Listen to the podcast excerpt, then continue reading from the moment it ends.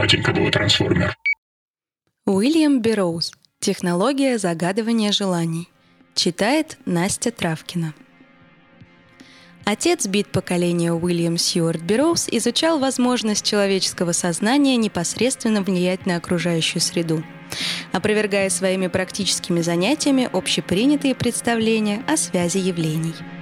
Эта лекция о механизмах загадывания и исполнения желаний была прочитана им 25 июня 1986 года в Университете Наропы, Колорадо, США.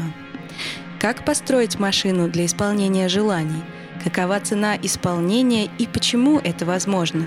На все эти вопросы отвечает адский дедушка. Загадывание желаний состоит из двух аспектов. Первое. Технология загадывания желаний. Как сформулировать свое желание таким образом, чтобы повысить вероятность его исполнения. Второй. Этика загадывания желаний. Ответственность, связанная с ними. Мой интерес к данной теме возобновился, когда мне на глаза попалась книга «На рубеже науки» Гарри Стина. Книгу мне одолжил Лен Макгрудер, который позже основал фонд Макгрудера, чтобы исследовать феномены на рубеже науки. Лен – профессор психологии на пенсии, проявляющий живой интерес к системам игры в казино. В отличие от него, меня казино совершенно не интересует – Ничто не стоит дороже, чем то, за что ты не платишь. Если хочешь выигрывать как Ник Грек, придется стать Ником Греком, а я этого не хочу. Так вот, в книге Гарри Стина упоминается аппарат под названием «Машина для загадывания желаний». Вот описание ее устройства и принципы работы. Экспериментатор берет символический образец – фотографию, волос, ноготь, все что угодно. Это чистая симпатическая магия. Кладет его между двумя медными пластинами и включенными усилителями.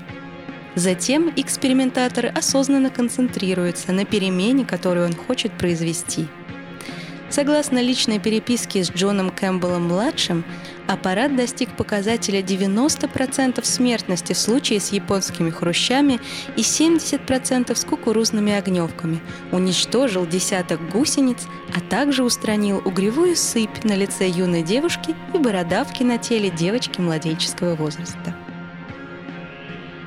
А вот свидетельство самого автора. Девочка страдала от обильных бородавок, Многочисленные попытки устранить проблему медицинским путем не принесли результата.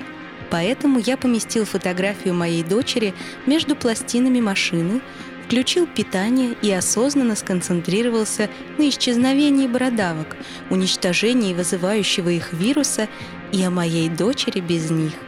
Результат испугал меня самого – Через три дня количество бородавок значительно уменьшилось, включая те, которые начали расти у нее в ноздрях.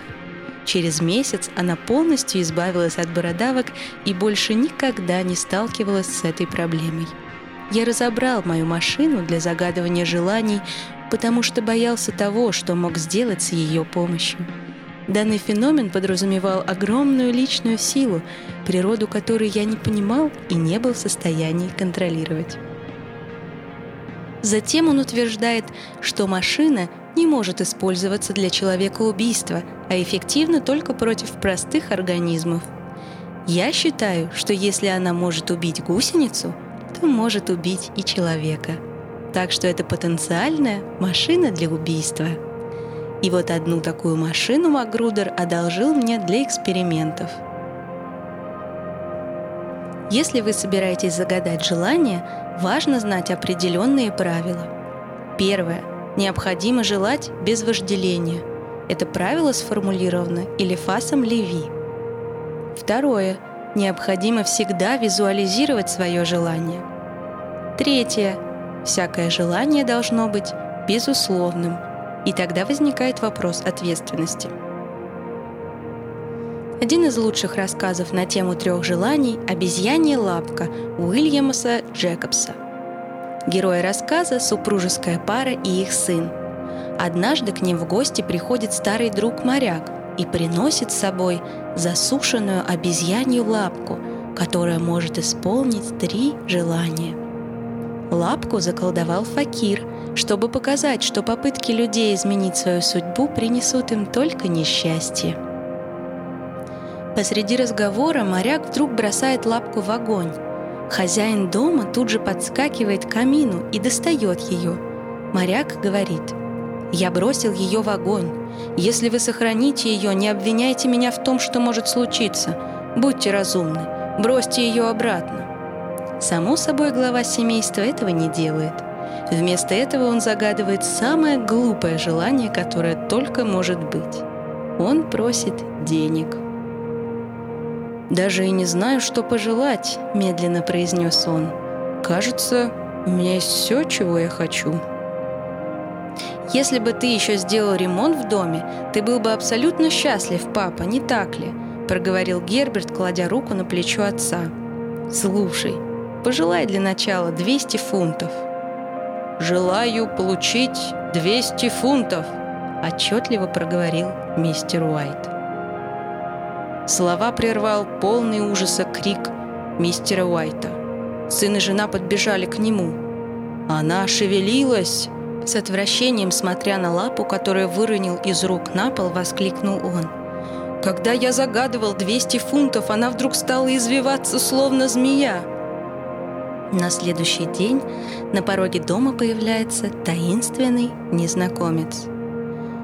«Меня просили зайти «Я от Мой Мэггинс».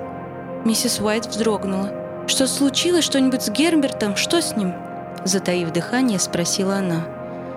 «Мне очень жаль», — начал было гость. «Он ранен?» — не унималась миссис Уайт. «Был тяжело ранен», — спокойно произнес он. «Но сейчас ему уже не больно». «О, слава богу!» — заламывая руки, проговорила миссис Уайт. «Слава богу! Слава...»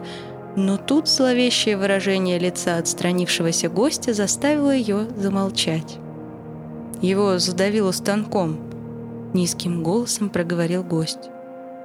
«Задавило станком», — ошеломленно повторил мистер Уайт. Он сидел, тупо глядя в окно, и держал в руках руки жены.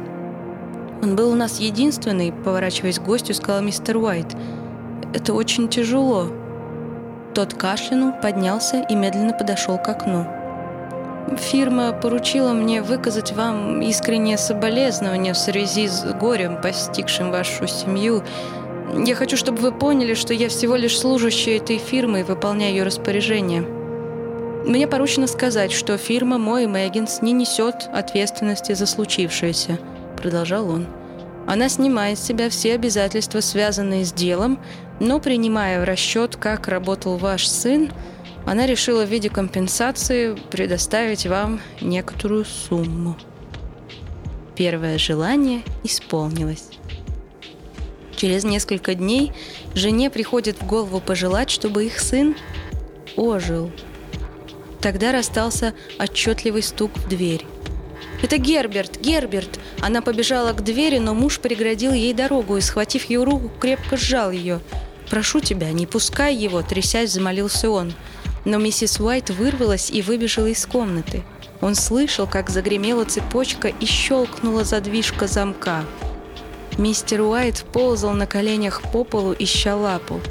Только бы найти ее до того, как в дом войдут. Он услышал, как стул отодвинули и открылась дверь. В дом ворвался холодный воздух. Раздался долгий, громкий крик разочарования и горя, что придало ему силы спуститься вниз и подбежать к калитке. Фонарь, мерцающий на другой стороне дороги, бросал свет на пустынную, тихую улицу. Пожалуй, нет ни одного желания, которое не было бы крайне неоднозначным. И вот, принимая во внимание все вышеописанное, я приступил к испытанию машины – Новичкам везет.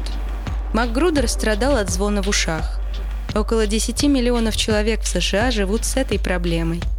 Иногда это может превращаться в настоящую пытку, даже доводить людей до самоубийства. И, очевидно, медицина в этом случае бессильна. Мне сразу пришло в голову, что можно сделать следующее.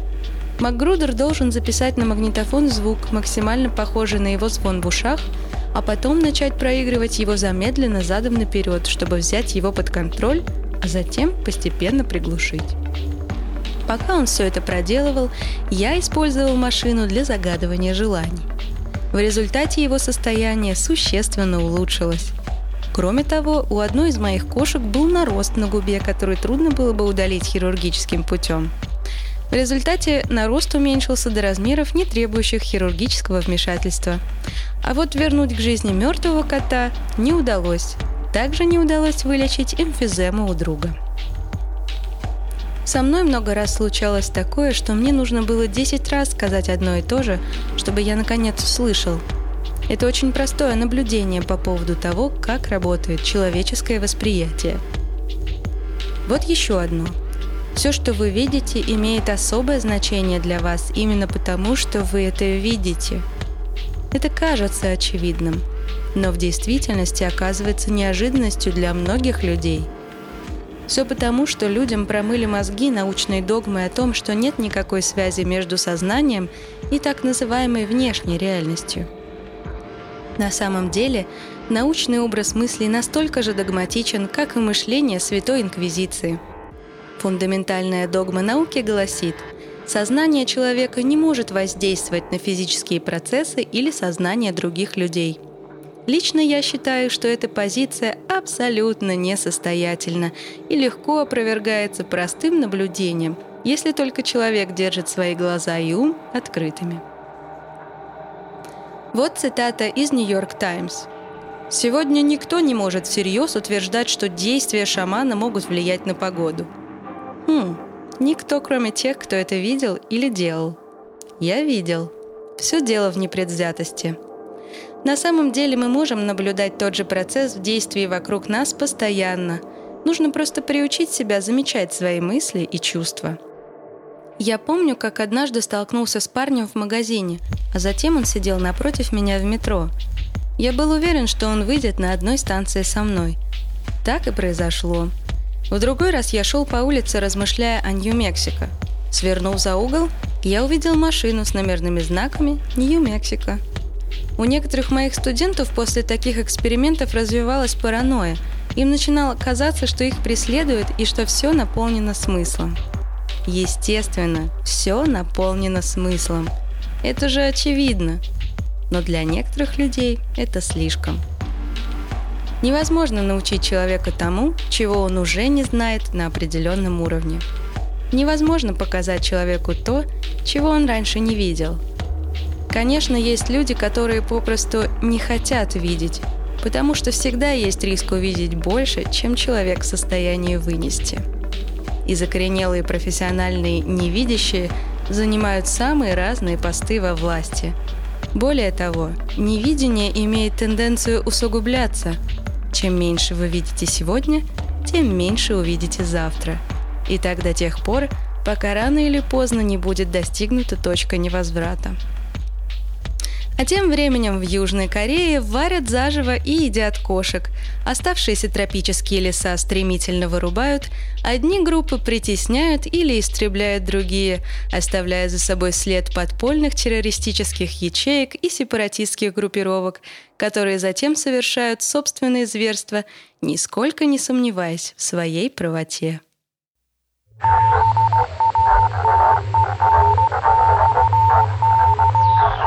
Батенька был трансформер.